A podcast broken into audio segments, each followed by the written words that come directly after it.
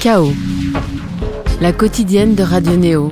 Du lundi au jeudi à 19h.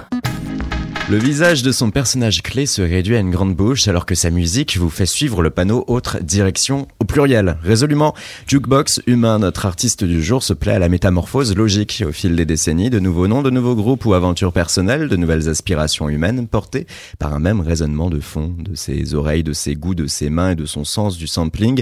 Benjamin Sportes porte en sa musique un bouillon de culture. Après l'avoir appelé The Wanderers, Torpedo et Sportocantes, après l'avoir appelé simplement par son propre nom, il navigue depuis 4 ans sous le pavillon Futuro Pello, un blaze hispanique symbolisant tout son appétit des cuivres, des brass bands traditionnels mexicains redispatchés dans des rythmes là, parfois yéyé, parfois rockabilly, parfois pop, et des questionnements ne s'interdisant pas une profondeur d'âme cachée dans du surréalisme.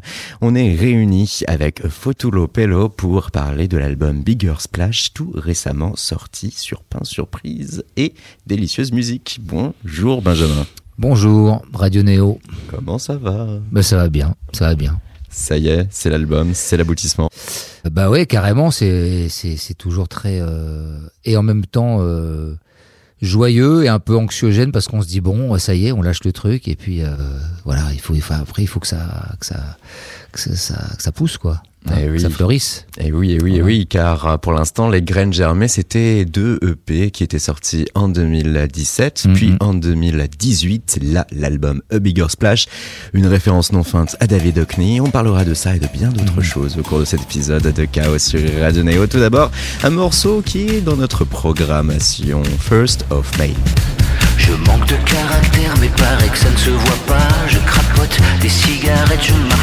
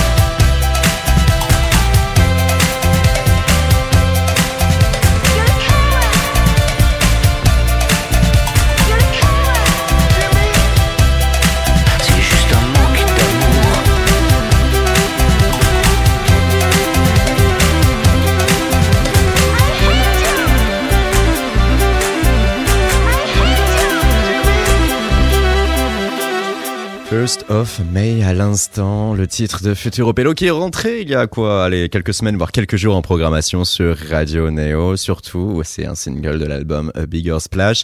Et ce qui est assez intéressant, c'est de mêler là comme ça un manque d'amour, un mal-être, une insécurité financière aussi, avec euh, cette date qui est la journée internationale des travailleurs. Il y a un ouais. rapport? Il y en Bah, a pas? Tout à fait, tout à fait un rapport. Non, non, c'était. euh, moi, j'étais assez marqué par tout ce qui s'est passé depuis un an avec les gilets jaunes et tout ça. Enfin, ça m'a pas mal bouleversé, quoi.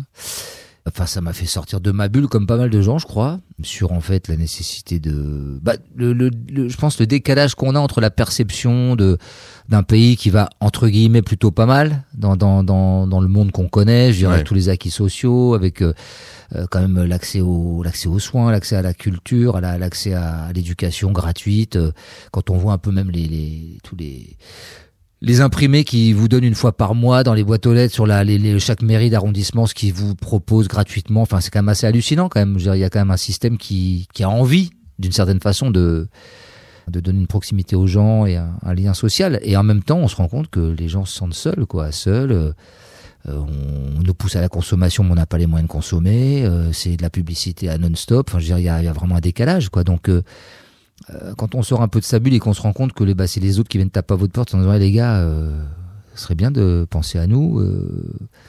et en effet, il y a vraiment, il y a vraiment quelque chose à reconstruire et, c'est ouais, ça, ça, ça parle de ça, ouais. Toi là, c'est véritablement avec ça à l'esprit que tu as traduit en morceau sur First of May. Le First of May, c'est venu, le, le, texte était à Paris, apparu, j'avais écrit plus tôt, mais il y avait ce sentiment de, de décalage en fait par rapport à aux rails dans lesquels on veut nous mettre, quoi. Mm. Et bon, et ce décalage-là, je le ressens depuis euh, longtemps. Donc c'était un texte qui était, euh, voilà, qui était, qui était sous-jacent. Mais le First of May, c'est vraiment, euh, je me rappelle avoir mis cette, cette parole sur cette musique-là le 1er mai. Avant, et puis c'est la première fois d'ailleurs, je suis allé, je me suis dit tiens, je vais aller tester un peu la rue et voir ce que ça donne. J'ai la marche du 1er mai. Ouais, ouais, j'y étais. Voilà, donc c'est, j'ai vraiment appelé comme ça pour ça. Ouais. Et là, on voit en effet un Benjamin Sportes qui, je cite, dit les choses. C'est ça aussi euh, la différence entre euh, cet album euh, qui cristallise tout ton projet futur au Pelo mm. et ce qui s'est passé sur les 20-30 dernières années pour toi en musique, où mm. tu étais plus dans l'approche instrumentale, essayer de faire parler des samples, des échantillons de sons qui venaient de tout horizon. Là, c'est ta voix, là, ce sont tes paroles, et là, ce sont des sujets qui n'ont pas nécessairement être les plus faciles à traiter. Non, pas du tout. J'ai, enfin, en fait, c'était, je suis parti sur un, un où j'avais plus envie de. Je me suis dit, si je continue à faire de la musique, si je sors un album et que je continue à utiliser la musique comme médium, il faut que ce soit quelque chose qui soit euh, juste par rapport à moi, c'est-à-dire que dans lequel je me recentre, quoi. Et euh, j'ai fait beaucoup de musique en effet instrumentale, beaucoup de musique assez euh, ludique et qui ont servi à beaucoup de publicité, beaucoup de, de, films, beaucoup de génériques et tout ça. Et je me disais, là, j'avais envie de d'approfondir un peu le, le sujet euh, étant moi, toujours toujours très égocentré. Hein. Mais bon, je pense que, je pense que aussi voilà, artiste. voilà, je pense que quand on décide d'être artiste, c'est qu'on a on a des choses à régler avec soi-même. Et, euh, et j'avais envie de dire des choses qui sont euh, ouais des choses assez intimes, des choses assez euh, des, des, je voulais pas euh, esquisser, euh, m'esquisser ou m'éviter quoi. Voilà. Donc j'ai un peu creusé, j'ai dit des choses assez assez parfois assez sensibles, assez assez dures, mais bon j'ai trouvé un moyen de les faire passer avec un, un enrobage un peu plus j'aime pas ce mot festif, mais enfin rythmique, assez positif, accord majeur, enfin voilà. Et pour te conforter et aussi pouvoir recontextualiser quelques éléments clés sur toi, Benjamin Sportes, de ta naissance à Boulogne-Billancourt jusqu'à nos jours.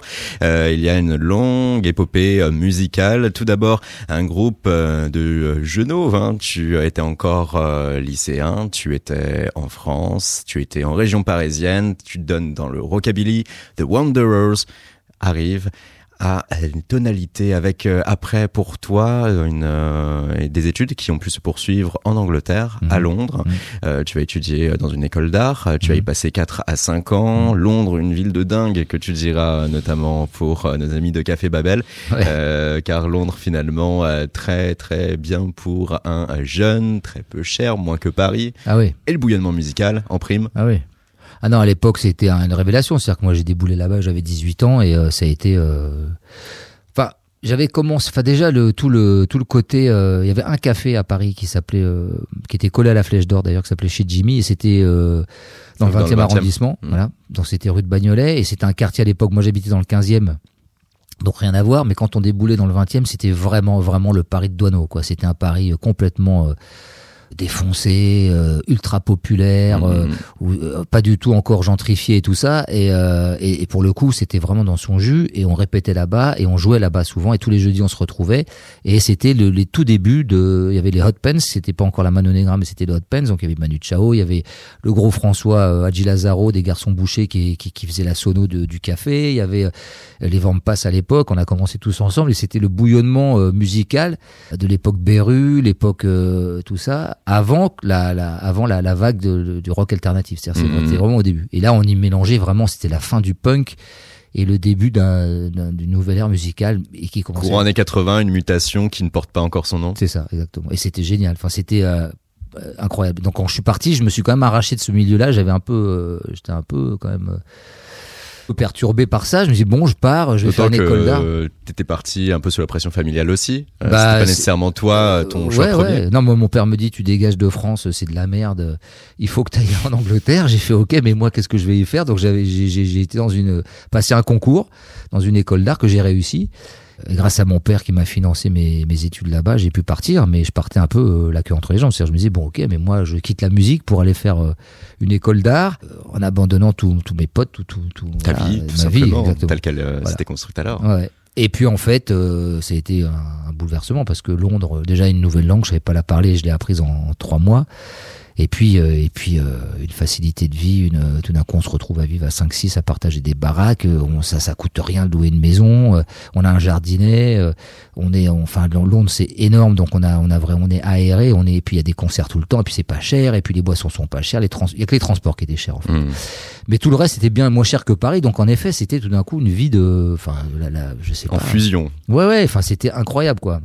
Il y avait une forme un peu de, de résilience et euh, de cette aventure londonienne en plus. euh, tu reviendras en France euh, fort d'une nouvelle expérience, mais aussi entouré de nouveaux musiciens. Ouais. De Torpedo arrive sur Terre et là, Ouais. tu vas faire un virage, un virage hard rock.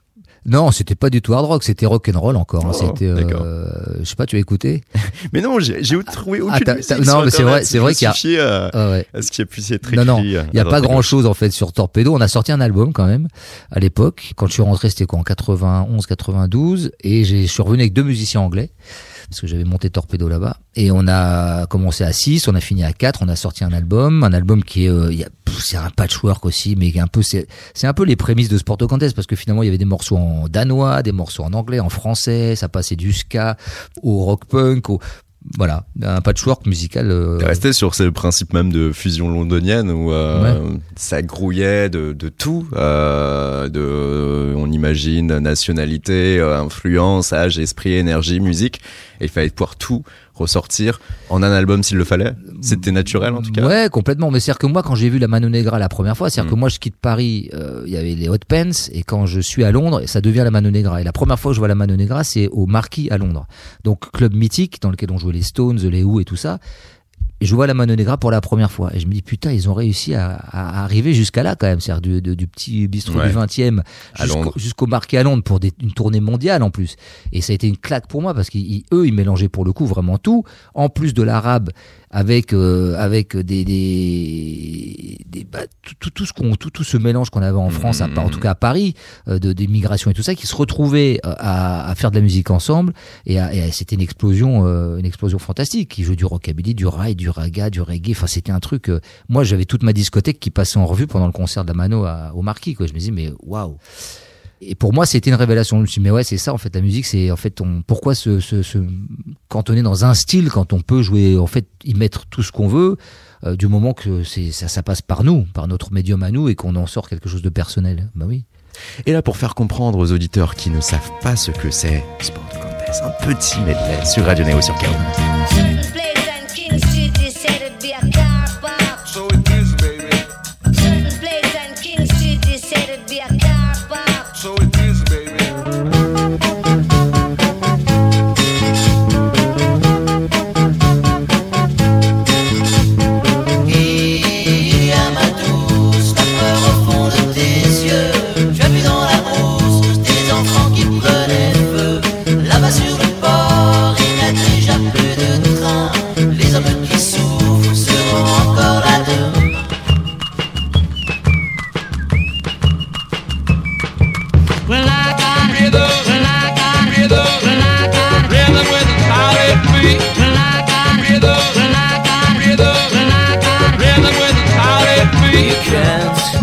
Describe what's in your mind.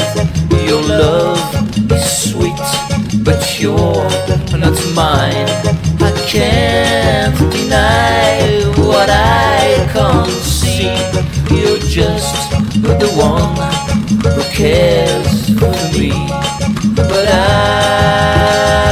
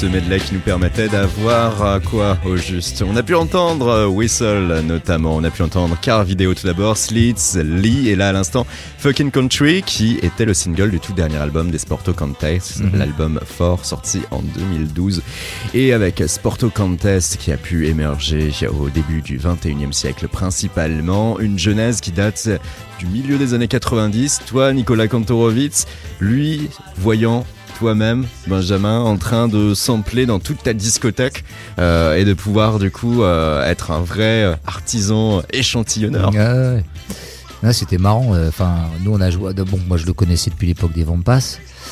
On était assez potes. Et puis après, il a, on a carrément joué ensemble dans Torpedo. Il était le bassiste. Et puis, quand Torpedo s'est terminé, moi, j'ai commencé à m'intéresser à, à tout ce qui était abstract hip-hop. Enfin, je- en fait, c'est le rap qui m'a amené à la musique électro parce que je trouvais que les instrus samplés, c'était génial, en fait, de refaire vivre des, des Mm. vieux trucs qu'on a tous aimés, tous écoutés, qu'on avait dans nos discothèques, de les faire revivre et de les mettre à la sauce. euh, à l'époque, c'était pas 2.0, mais euh, la sauce hip-hop qui était ultra moderne, quoi.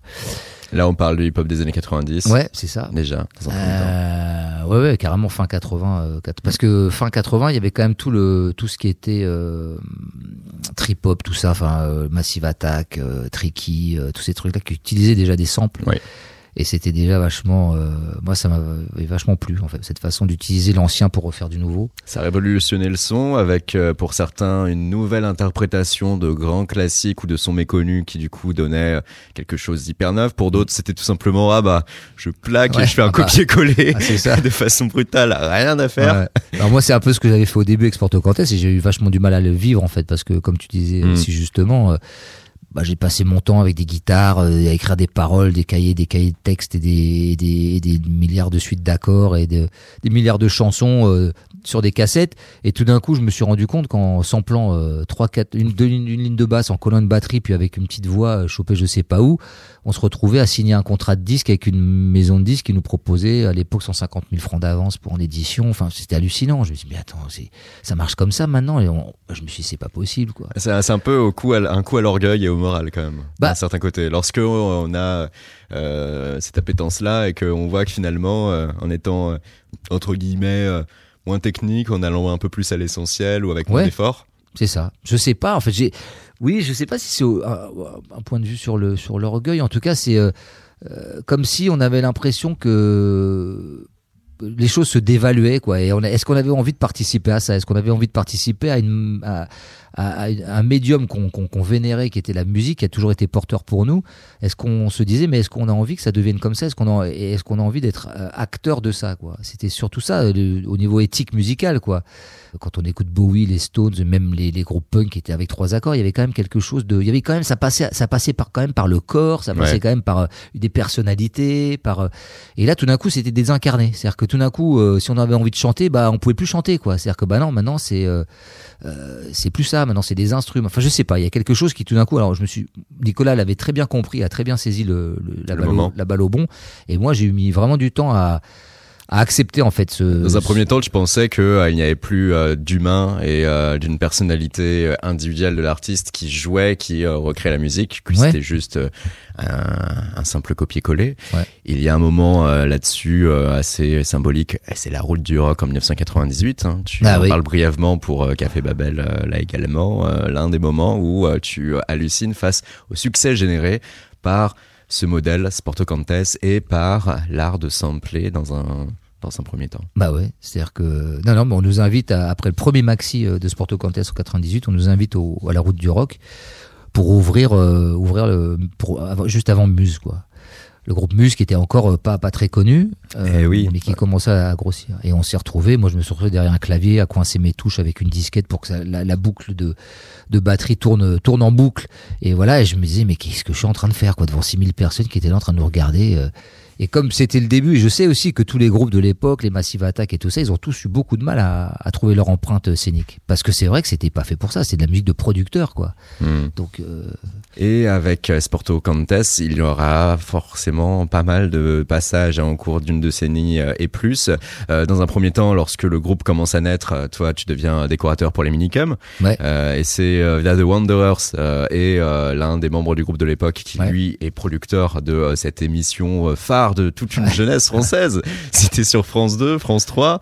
Toi, tu vas être décorateur pour euh, ce show de marionnettes Ouais. pendant un long laps de temps. Euh, ça va permettre aussi euh, de financer toutes ces expériences musicales avec Sporto Cantes, Ouais. parce que au début, eh bien, à travers les deux premiers albums, il va pas nécessairement y avoir un succès commercial fort. De l'autre côté, tu étais partagé aussi avec ton projet Sportes, Mhm. où là, tu vas aller plus, je cite, hein, le Parisien. C'était en marge d'un cancer euh, au Sentier des Halles. Il dévoile son âme dans des chansons acoustiques, pour la plupart très intimistes, entre poésie réaliste et climat exotique. Tu auras un premier album éponyme produit par Eric Serra d'ailleurs. Mhm. Et euh, malgré tout, il y a un moment où euh, tu vas te recentrer. Un moment fort qui, de base, est aussi basé euh, sur des moments euh, qui vont être plutôt euh, dramatiques. D'une part, ben, tu te sépares brutalement euh, de ta femme qui, au Sri Lanka, va se maquer à l'organisateur d'un festival qui t'avait booké. exactement. Et de l'autre côté, tu tombes malade, euh, Ouais. tu es sans le sou, tu es hyper fragilisé au final, Ah ouais, et physiquement et humainement. Le, le- le jour de mes 40 ans, enfin, en fait, je, c'était quelques mois avant mes 40 ans, euh, l'histoire du Sri Lanka. Ma femme est partie avec, euh, avec l'organisateur du festival. Je suis rentré avec mes deux enfants seuls euh, du Sri Lanka. Et puis, euh, je rentre à Paris. Et là, je tombe malade. Je sais pas ce que j'avais. Enfin, tout d'un coup, grosse fièvre, grosse fatigue. Et je pars à l'hôpital pendant trois semaines, le jour de mes 40 ans. C'était très, très bizarre. Et donc c'était vraiment un tournant euh, très très violent quoi. Le passage de la quarantaine a été pour moi un truc qui est passé par le corps pour le coup là.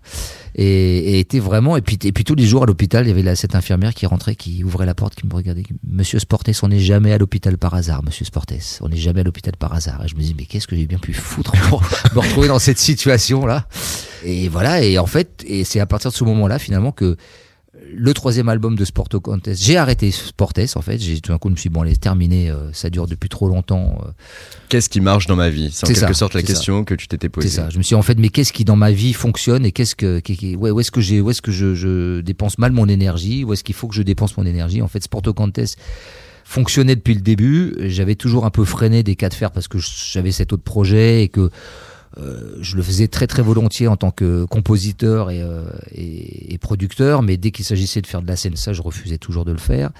Donc, euh, je me suis dit, bon, prends euh, ce qui vient euh, facilement et ce que tu fais de façon assez euh, instinctive, prends-le pour quelque chose de positif, embarque-toi là-dedans et c'est comme ça qu'on a fait le troisième album de Sporto qui a, où j'ai écrit Whistle et là ça, là ça a décollé. Et oui, car là, c'est la fameuse pub Renault Twingo. Ouais, euh, Des synchronisations, Ouais. euh, un succès euh, critique, euh, Mhm. et de la part des médias qui, dès les premiers jours d'ailleurs, vous ont encensé et qui ont continué à le faire. Mhm.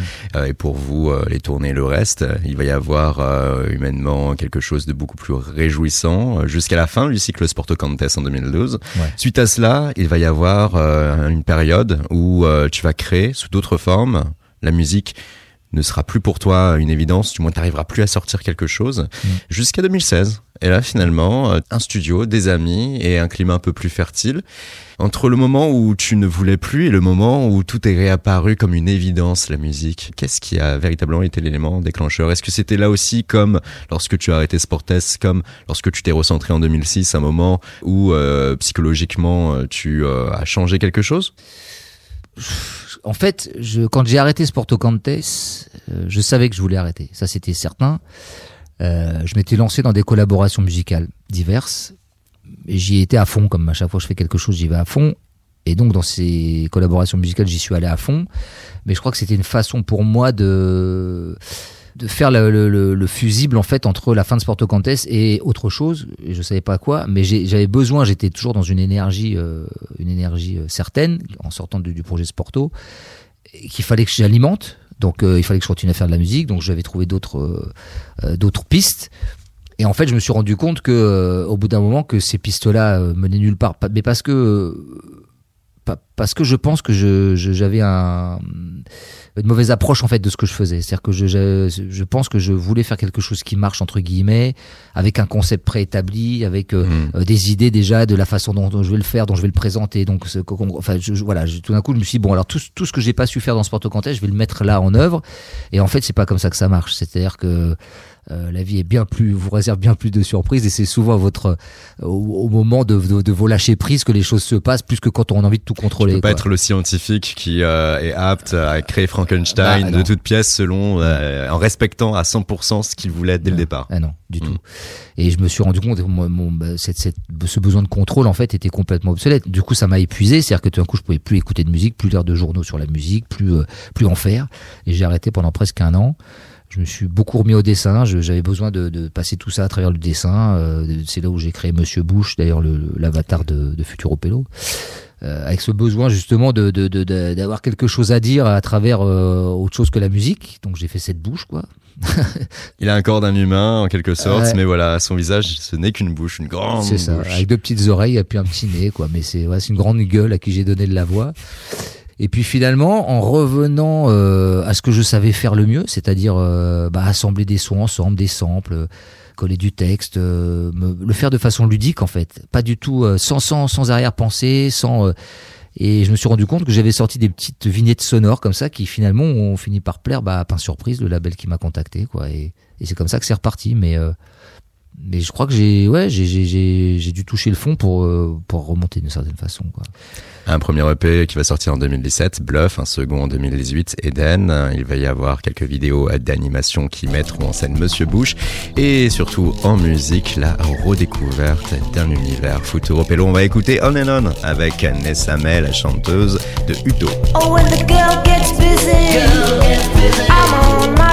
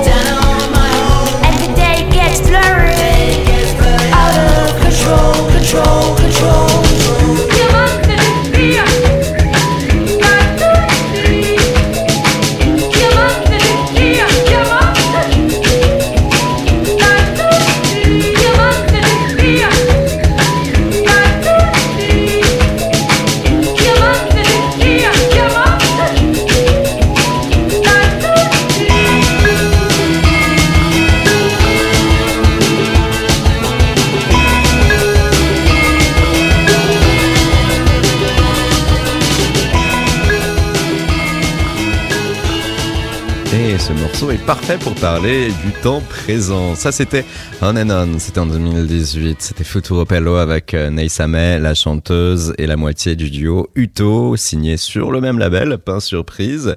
Et euh, pour toi, Benjamin, alias Futuro Pello, on va retrouver Ney Sameh par la suite dans A Bigger Splash. Voilà.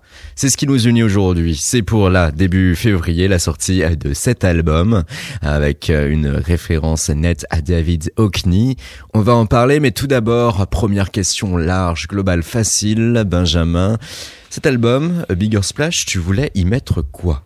Juste. je voulais y mettre plus de justesse en fait, plus de plus de choses personnelles, plus de choses qui sont, enfin des choses que je que, que j'ai jamais dites ou des choses que j'ai euh, qui me trottent dans la tête et, et je me suis dit j'avais envie de, de, de, laisser cette empreinte dans ces chansons de quelque chose qui est pas juste générique en fait comme souvent euh, wap bablula blim bam boum mais euh, mais plus des, des, des vraies réflexions quoi sur la vie des questions que je me pose des, des blessures intimes des euh, voilà des choses qui sont pour moi euh, la, comment dire la raison pour laquelle je, je fais de la musique en fait parce que c'est ça passait beaucoup par le corps avant à travers les concerts et tout ça j'avais quelque chose d'assez euh, Physique. ouais de très physique et de besoin de cette catharsis en fait euh, de la scène et là euh, j'en fais beaucoup moins mais du coup j'ai quand même ce besoin de, de que, que, que les choses passent que les choses se, se Plus disent. que d'essayer de créer une émotion positive ou négative par la musique, euh, ses rythmes et autres, être aussi en mesure d'insuffler un peu plus de réflexion.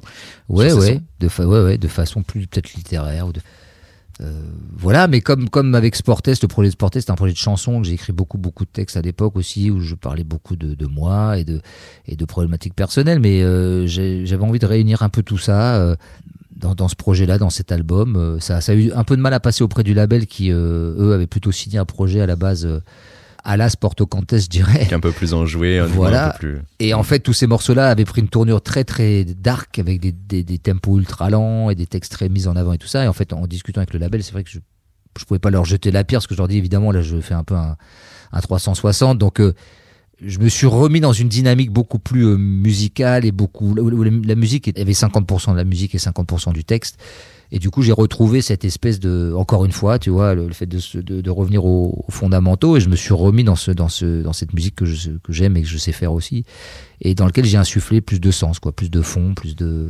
Et on va retrouver euh, ces influences de jadis. Euh, toi, fan de la première heure d'Elvis Presley, euh, il y a un petit soupçon euh, rockabilly, autrement un petit soupçon euh, yéyé, euh, le pendant européen, euh, et euh, derrière l'usage de ces tonalités hispaniques en plus de divers samples bien, bien, bien variés, Mhm. de cet usage aussi de la voix, outre Naïsameh, ta femme, ouais la flaca, ouais tout à fait alias euh, Mélanie. Tout à fait. C'est elle qui a écrit les textes en espagnol et euh, qui sont très drôles d'ailleurs. Et puis euh, et puis Anna Majidson aussi qui euh, chante sur un sur un des titres qui est la enfin qui était la chanteuse du groupe Haute voilà qui n'est plus Et en toile de fond, A Bigger Splash, soit David Hockney. David Hockney, frère d'ombre de Picasso, titrait euh, Télérama en 2017, alors qu'on était avec cette grande rétrospective proposée au Centre Pompidou sur euh, tout son travail.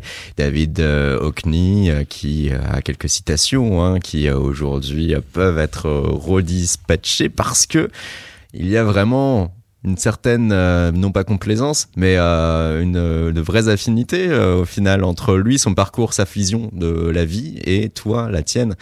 David Hockney, par exemple, l'esprit est la limite. Aussi longtemps que l'esprit peut imaginer le fait que vous faites quelque chose, vous pouvez toujours le faire tant que vous y croyez réellement à 100%. Surtout, surtout, David Hockney, euh, voilà euh, ce qu'il euh, dira concernant Picasso et concernant l'art de la technique en peinture. J'étais tombé amoureux de Picasso. Il pouvait tout maîtriser, tous les styles, toutes les techniques. La leçon que j'en tire, c'est que l'on doit les utiliser tous. Pourquoi se cantonner à un seul petit domaine et l'épuiser en peignant dessus 50 tableaux? Et là, on a, hein, euh, pour toi, Benjamin, et euh, tout euh, Futuro Pello et le reste, euh, bah, le sampling qui permet aussi d'aller sur euh, 10 milliards de styles, de genres différents, à des tempos parfois s'il le faut différents. Ah ouais, tout à fait. Non, tout à fait. Et euh, bah, on a bien vu que aussi bien Picasso que David Hockney, ils ont pas, enfin pas sacrifié, mais en tout cas ils ont ils ont mis de côté leur euh, leur technicité euh, de peintre qui, qui était bon, qui était euh, il y avait rien à redire au niveau de la technique, même si Mm. parfois ça frôlait le, la peinture ultra réaliste de Montmartre, quoi. Mais euh, chez Picasso au début, mais euh, en tout cas ils, ils étaient prêts à remettre ça en question pour pour pour chercher quelque chose, quoi, chercher une autre forme, une autre forme d'expression, une autre forme picturale. Et euh, et David Hockney, il est passé aussi par toutes les phases et on voit dans ses derniers dessins, par exemple au crayon, les portraits qu'il fait au crayon, qu'il a une technique incroyable de de précision. Il aurait pu rester classique euh, et euh, tout aussi bien être reconnu comme étant euh, un grand. Cependant, la forme l'intéressait pour essayer de subjuguer le fond.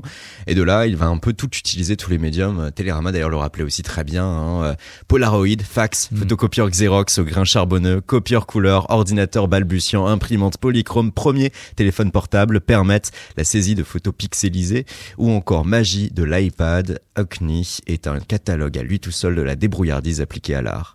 Ah ouais, exactement avec ses Polaroids, c'est génial ce qu'il a fait, c'est-à-dire qu'il recomposait un- une image euh, à l'aide- à à de, mais comme des pixels. En fait, il utilisait le, Polaroid comme des pixels, mais ça donnait quelque chose de, beaucoup plus intéressant parce que c'était du coup presque du cubisme, c'est-à-dire qu'on pouvait voir de face un personnage qui en même temps avait des plein de petites facettes de lui qui étaient de trois quarts ou de profil ou de dos quoi. Donc on avait presque un, un, trois- un, un 360 degrés autour du personnage en ayant une, une, une image en deux dimensions quoi. Et c'est euh, c'était- c'est génial.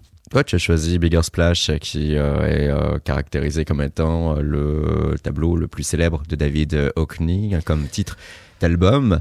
Bigger Splash, le tableau en tant que tel, on va laisser euh, parler Valérie Duponchel. Elle, c'est la journaliste attitrée à l'art contemporain au Figaro. Ils avaient fait une petite séquence, hein, euh, le Figaro, euh, dédié à David Hockney, pour cette rétrospective très documentée au Centre Pompidou il y a 2-3 ans de cela.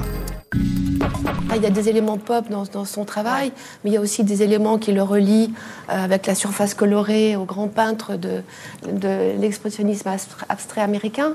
Donc ce tableau, c'est le tableau le plus célèbre de David Hockney, Bigger Splash, euh, donc, euh, qui a été peint en 1967. Trois ans avant, il a débarqué à Los Angeles. Donc c'est un homme qui vient du Yorkshire, presque le cercle scandinave, on va dire, enfin en tout cas près, près de l'Écosse peuplé de nombreux vikings euh, qui ont fait des ravages au Xe siècle. Et euh, donc il découvre ça et pour lui, avant de partir à Los Angeles, il a lu le livre City of Night de John Reishi. Il a vu les photos euh, des magazines, on va dire, homoérotiques. Euh, ça Et donc, à partir de ça, il a imaginé un, un- un Éden, toujours ensoleillé, avec une lumière très dure qui tombe sur la peinture. Et ça, c'est un peu aussi le propos d'un peintre qu'on connaît en France qui s'appelle Gauguin, mais qu'il a interprété dans d'autres latitudes. Et il va peindre euh, donc ces piscines de particuliers, qui évidemment n'existent pas dans le Yorkshire, qui sont le symbole de la liberté et d'une une- comment dire, d'une totale liberté, y compris euh, sexuelle. Elle est indiquée de façon allusive dans ces tableaux, non, pas dans cette piscine-là, parce qu'il n'y a pas de personnage. Ça donc, ce sont les propos de Valérie euh, Duponchel, euh, Futuro, Futuro Pello. Pourquoi on dit E à chaque fois. A Bigger Splash, Futuro Pello. Et tu peux mélanger les deux en disant A Futuro Pello. Une sorte de mix match-up Ouais. hein, à notre sauce. Futuro alors, euh, ainsi, on a une contextualisation artistique, le sens euh, et euh, ce qu'est ce tableau. Toi, pourquoi tu en as fait ton titre d'album? Bon, c'est un peu un concours de circonstances, c'est-à-dire qu'en fait sur le premier EP euh, Bluff de Futuro Pelo, j'avais euh, bah, comme je sample du son, j'ai samplé de l'image et j'ai piqué ces, ces, ces, trois petits, ces deux petits palmiers qui sont euh, au bout à, à, à droite de sa peinture et je les ai pris, je les ai répétés moi sur ma pochette. Alors je les ai repeints, bien sûr, j'ai pas utilisé l'image telle quelle, mais je les ai re- refaits. Et puis, euh, et puis en, en discutant un peu avec le, le label de, de, du titre qu'on prendrait pour l'album, j'avais pensé à, je sais pas, à euh, Oldies Tropicana, où en fait il y avait tout un truc autour justement de du côté un peu tropical de- des sons que j'utilise, marimba, euh, percussion, euh, shaker et tout ça. Euh, et puis oldies parce que beaucoup de samples qui viennent des années euh, 40, 30, 50, 70, euh, enfin de toutes les époques. Donc euh, on, on se disait ouais c'est pas mal oldies Tropicana, vintage Tropicana. euh, ouais en temps Tropicana ça fait penser au jus d'orange. C'était encore en 2000. Hein, là, C'est pas terrible. Et puis je sais pas, il y a Étienne du label qui me dit hey, Splash, euh, Splash, ce serait marrant juste un mot. Je dis ah ouais Splash. mais- Et après j'ai fait ah non mais c'est pour être a bigger splash en fait, Et, en lien avec euh, avec le, le premier EP quoi. Donc ça faisait un peu la boucle bouclée. Et puis c'était en effet cette espèce de bah, ce que je dis dans la bio quoi, cette espèce d'analogie au au grand saut de l'album quoi où tout d'un coup voilà on a fait deux petites éclaboussures maintenant attention c'est la grosse éclaboussure Bam Étienne euh, Piketty, hein, le Ouais, manager ouais. euh, du euh, label Pain Surprise. Eh bien, ma foi, ça nous donne un album euh, sorti là en février. On va écouter un nouvel extrait, euh, Terror, avec La Flaca. Futuro Pelo sur Radio Neo. Explícame un tanto qué pasó, pendejo, como echaste un pedo en la cara del Chapo, dejas la tierra gringa, pasas por Sonora y le echas un pedo en la cara al Chapo.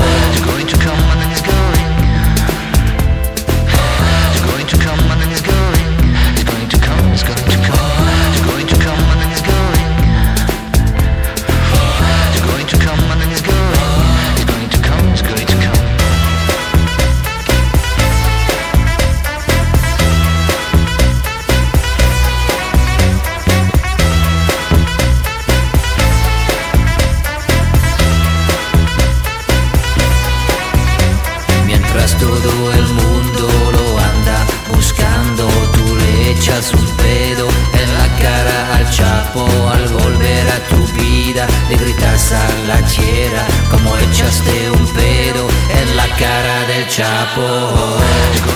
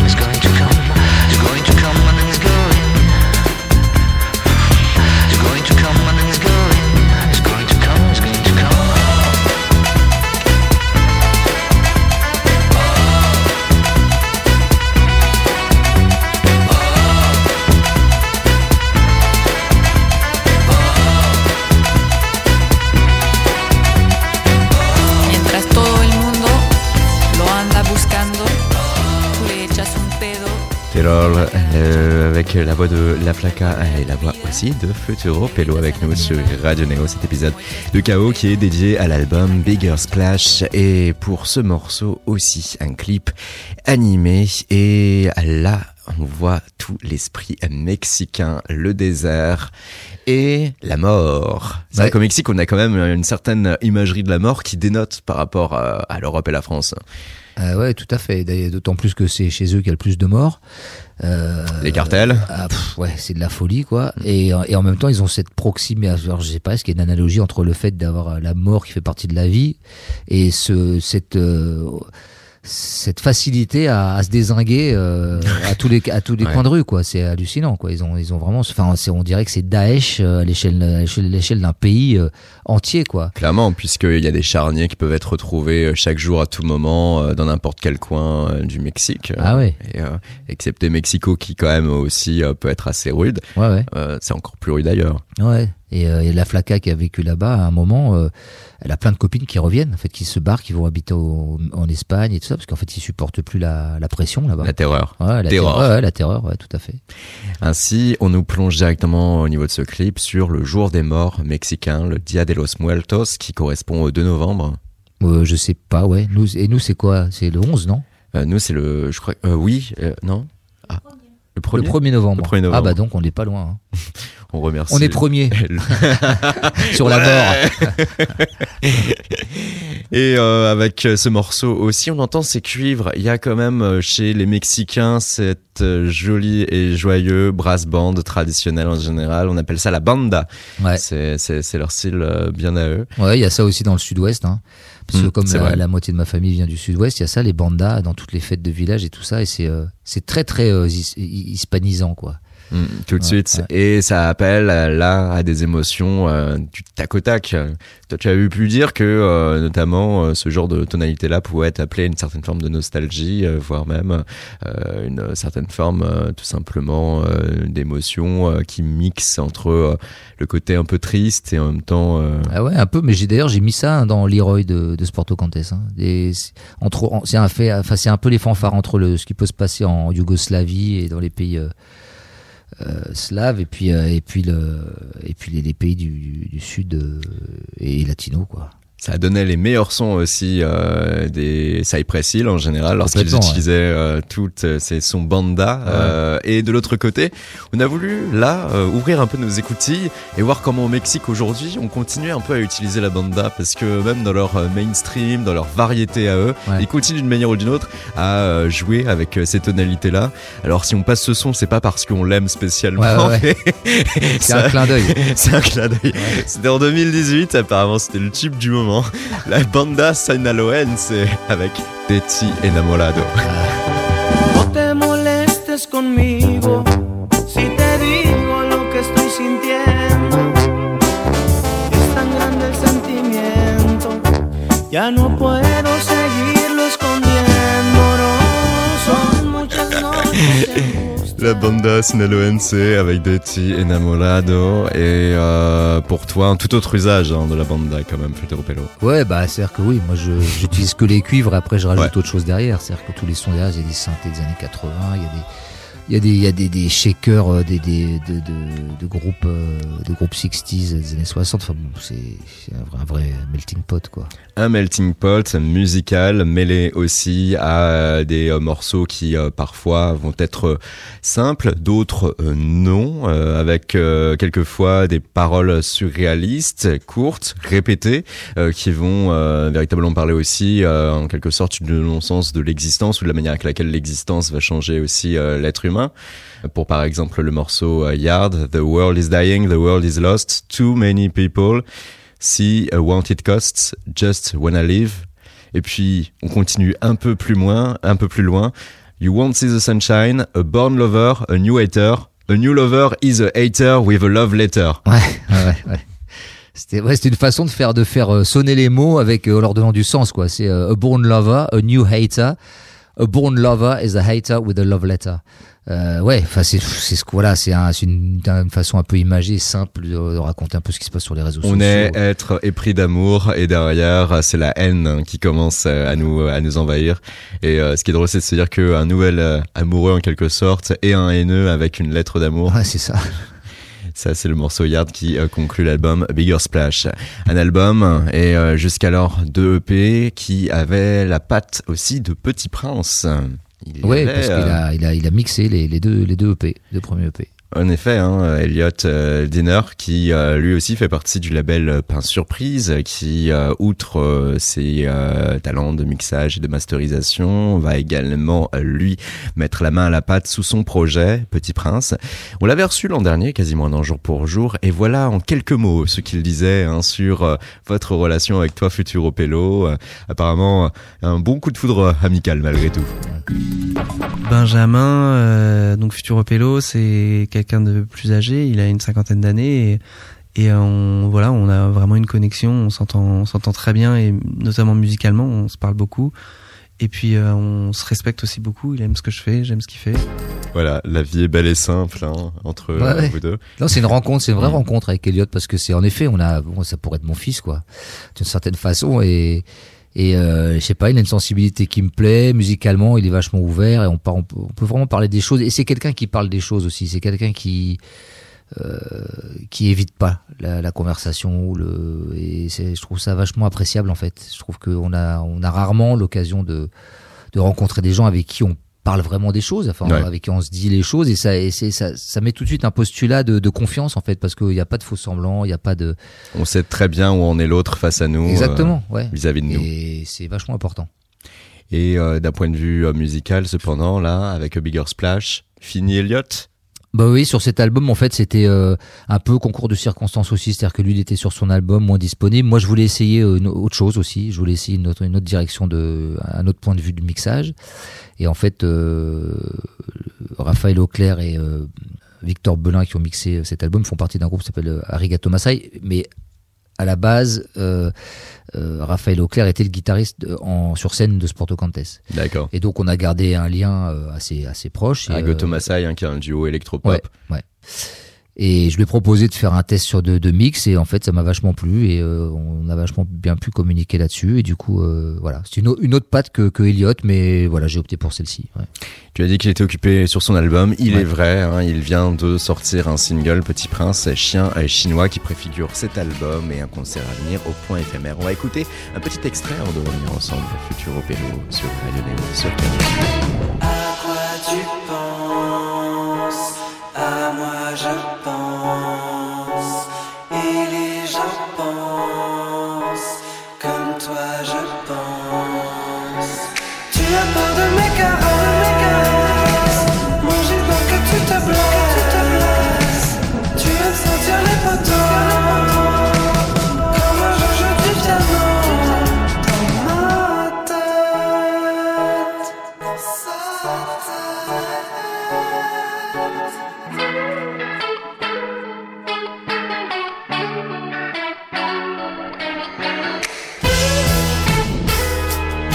Chien chinois de Petit Prince qui va sortir son album sur Pain Surprise. Pain Surprise, le label qui accueille aussi en son sein Futuro Pello qui est avec nous et euh, qui est l'invité de cet épisode de Radio Néo KO.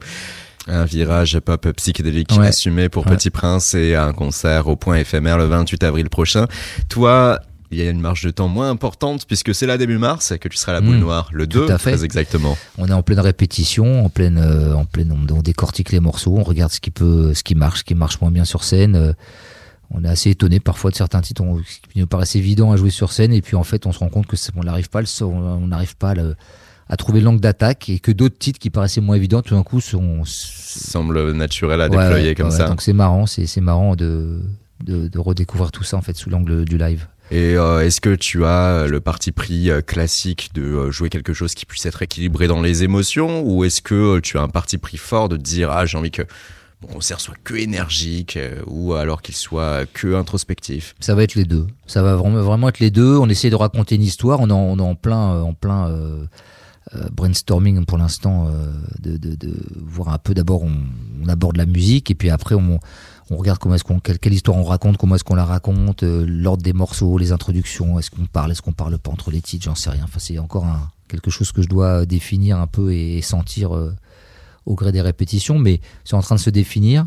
En tout cas, c'est très agréable de, de remonter sur scène euh, là et, de, et de, de, de revivre ça et justement que ça repasse par le corps parce que faire deux ans de musique comme ça euh, dans son studio, euh, en passant par toutes les phases et puis euh, C'est sans- éprouvant mentalement. Ouais, ouais, c'est vachement dur de, tenir le cap et de d'avoir tout le temps hein, une idée claire de ce qu'on est en train de faire. Parfois, on est, on se dit, mais on est en train de faire, on, on- on se perd, on a l'impression de se perdre, et puis d'autres fois, on a l'impression d'être tellement juste. Enfin, c'est très bizarre. C'est des montagnes russes, quoi. Surtout, surtout euh, lorsque tu t'es engagé sur ces tonalités-là, où euh, tu vas parfois euh, avoir euh, à traiter euh, toi au niveau de ta voix, toi sinon euh, avec euh, la voix de Naïssa May qu'on sort ou la Flaca sur euh, des propos qui parfois peuvent être aussi plutôt rudes.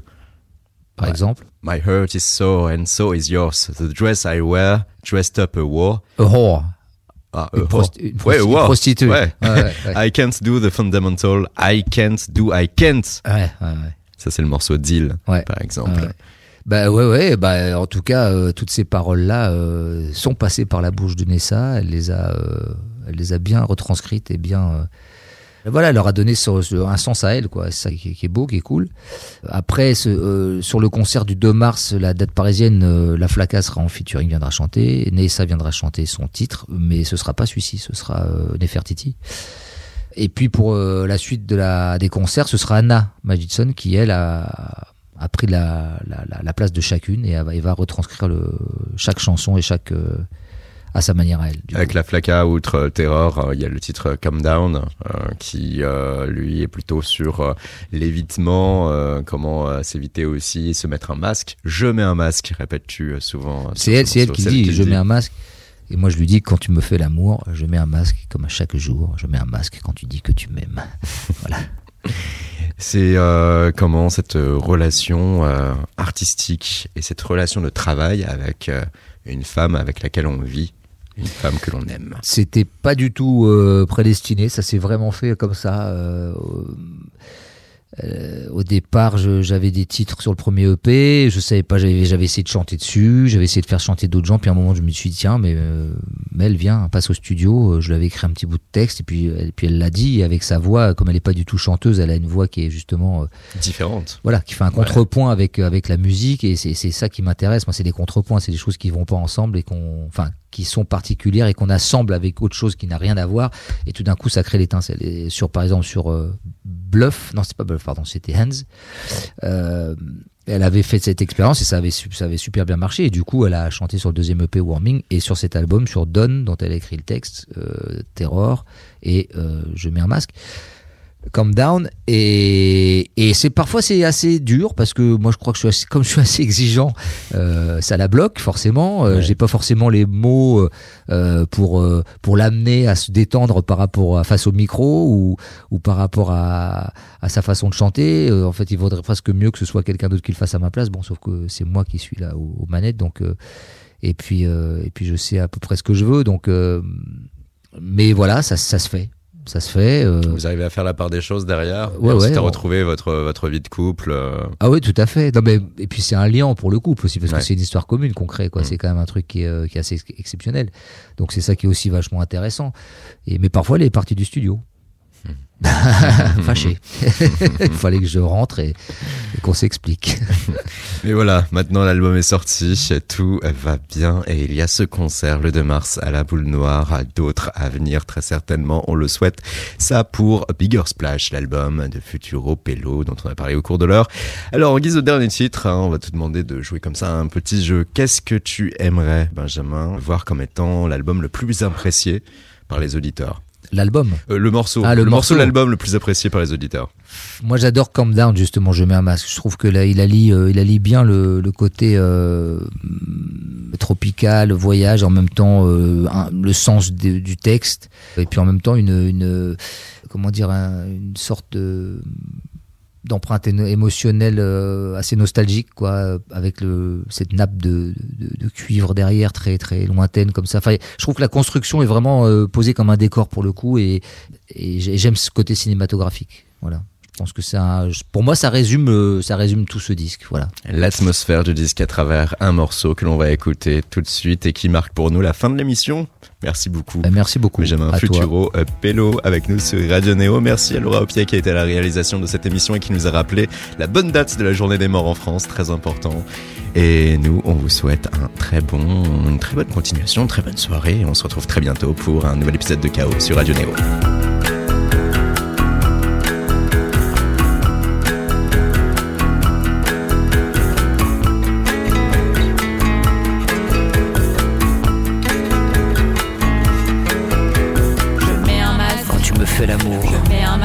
Jour. Je mets un masque. Quand tu dis que tu m'aimes. Je mets un masque. Tu mets un masque. Je mets un masque. En vacances à la plage. Je mets un masque. Là, quand tu écris ces Je pages. mets un masque. Tu dis que tout va bien. Je tombe le masque.